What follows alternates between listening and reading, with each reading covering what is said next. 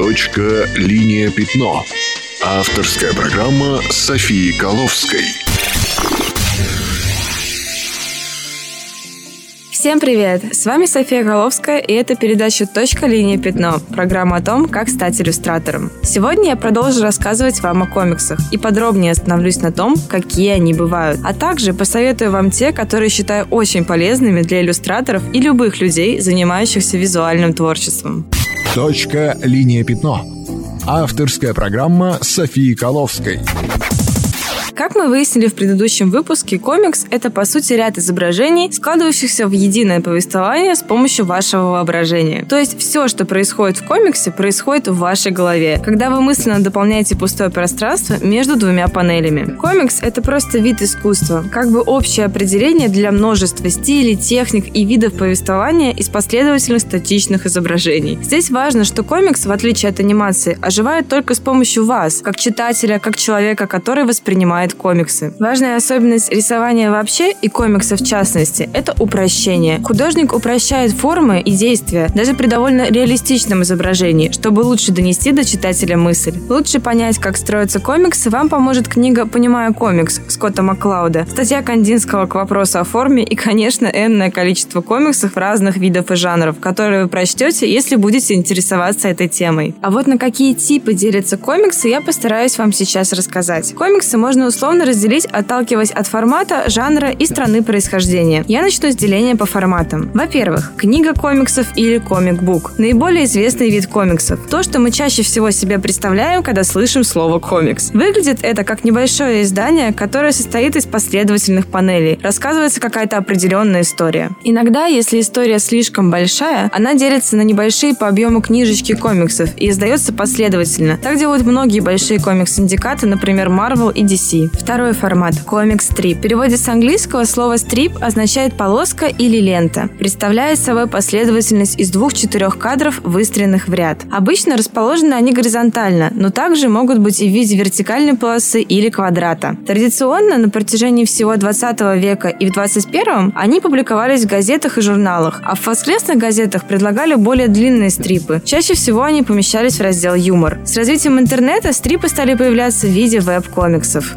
Третий формат – графический роман. Это, по сути, книга, которая строится на комиксе. Представляет собой роман, издающийся в графическом варианте, в котором основой передачи сюжета является рисунок, а не текст. Неизвестно точное происхождение термина. Иногда он используется авторами комиксов для того, чтобы отделить свое творчество от основной массы комиксов. По содержанию такие произведения чаще всего обращены больше ко взрослой аудитории. Графические романы отличаются от традиционных комиксов и манги не только сюжетом и качеством прорисовки, но также внешним видом и ценой. Четвертый формат – мини-комиксы. Это чаще всего опубликованные самим автором камерные комиксы. Они делаются очень просто, копируются на принтере и сшиваются вручную. Поэтому и формат у них совсем небольшой – до А4. Мини-комикс является несложным форматом для тех, кто хочет издать свои собственные истории, имея очень маленький бюджет. Некоторые знаменитые авторы начинали свою карьеру именно с таких мини-комиксов, а затем перешли на более традиционные виды издательской деятельности. Безусловно, существуют и другие форматы, но это самые основные. Теперь, что касается жанров. Все жанры, которые вы знаете в литературе, встречаются и в комиксах. Это автобиографии, детективы, фэнтези, романтические истории, вестерны, научно-популярные истории, документальные, военные, эротические и юмористические. Но есть жанры, которые трудно воспроизвести в вербальных видах искусства. Таким жанрам относятся, например, абстрактные комиксы, которые сочетают в себе абстрактное искусство и особенность комикса к выстраиванию повествования. Еще текстовые комиксы, где изображение дополняет заполняются подписями под ними. В таких комиксах не используются так называемые баблы. Это самый старый жанр, и он был доминирующим в европейских комиксах с 19 века по 1950-е годы. Можно вспомнить и комикс-пазлы. Часто без слов последовательность изображений, панелей в таком комиксе читатель выстраивает сам, собирая их как пазл. Ну и, наконец, у каждой из стран, в которых комиксы развивались как вид искусства, есть своя традиция. Я условно разделю их на три части. Во-первых, американская традиция.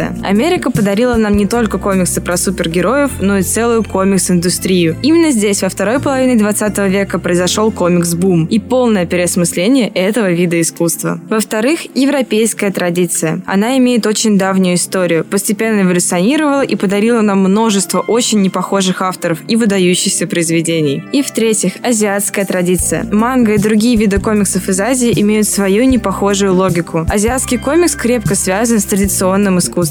Теперь пару слов о том, на какие конкретно комиксы вам стоит обратить внимание в первую очередь. Я ни в коем случае не претендую на истину в последней инстанции. Те комиксы, которые я вам рекомендую, это исключительно мой выбор. Но это те издания, которые поразили меня в свое время и повлияли на мое отношение к этому виду искусства. Я обязательно опубликую мой список рекомендаций отдельно, чтобы вам было удобнее искать понравившиеся комиксы. Итак, если вас интересует короткий и емкий комикс-стрип, обязательно обратите внимание на Pierce Before Swine Стефана Пастиса. При очень простом стиле рисования эти комиксы обладают отличным юмором, хорошо комментируют различные политические и общественные события и показывают отношения между людьми. Еще посмотрите знаменитый Penis, The Far Side, Calvin Hobbes и Дилберт. Если вы любите комиксы про супергероев и особенно комиксы про Бэтмена, обязательно прочтите знаменитый The Killing Joke. Пожалуй, лучшая и нетривиальная история противостояния Бэтмена и Джокера, впервые изданная в 1988 году. Еще один отличный комикс про Бэтмена – это «Лечебница Архем. Дом к скорби на скорбной земле».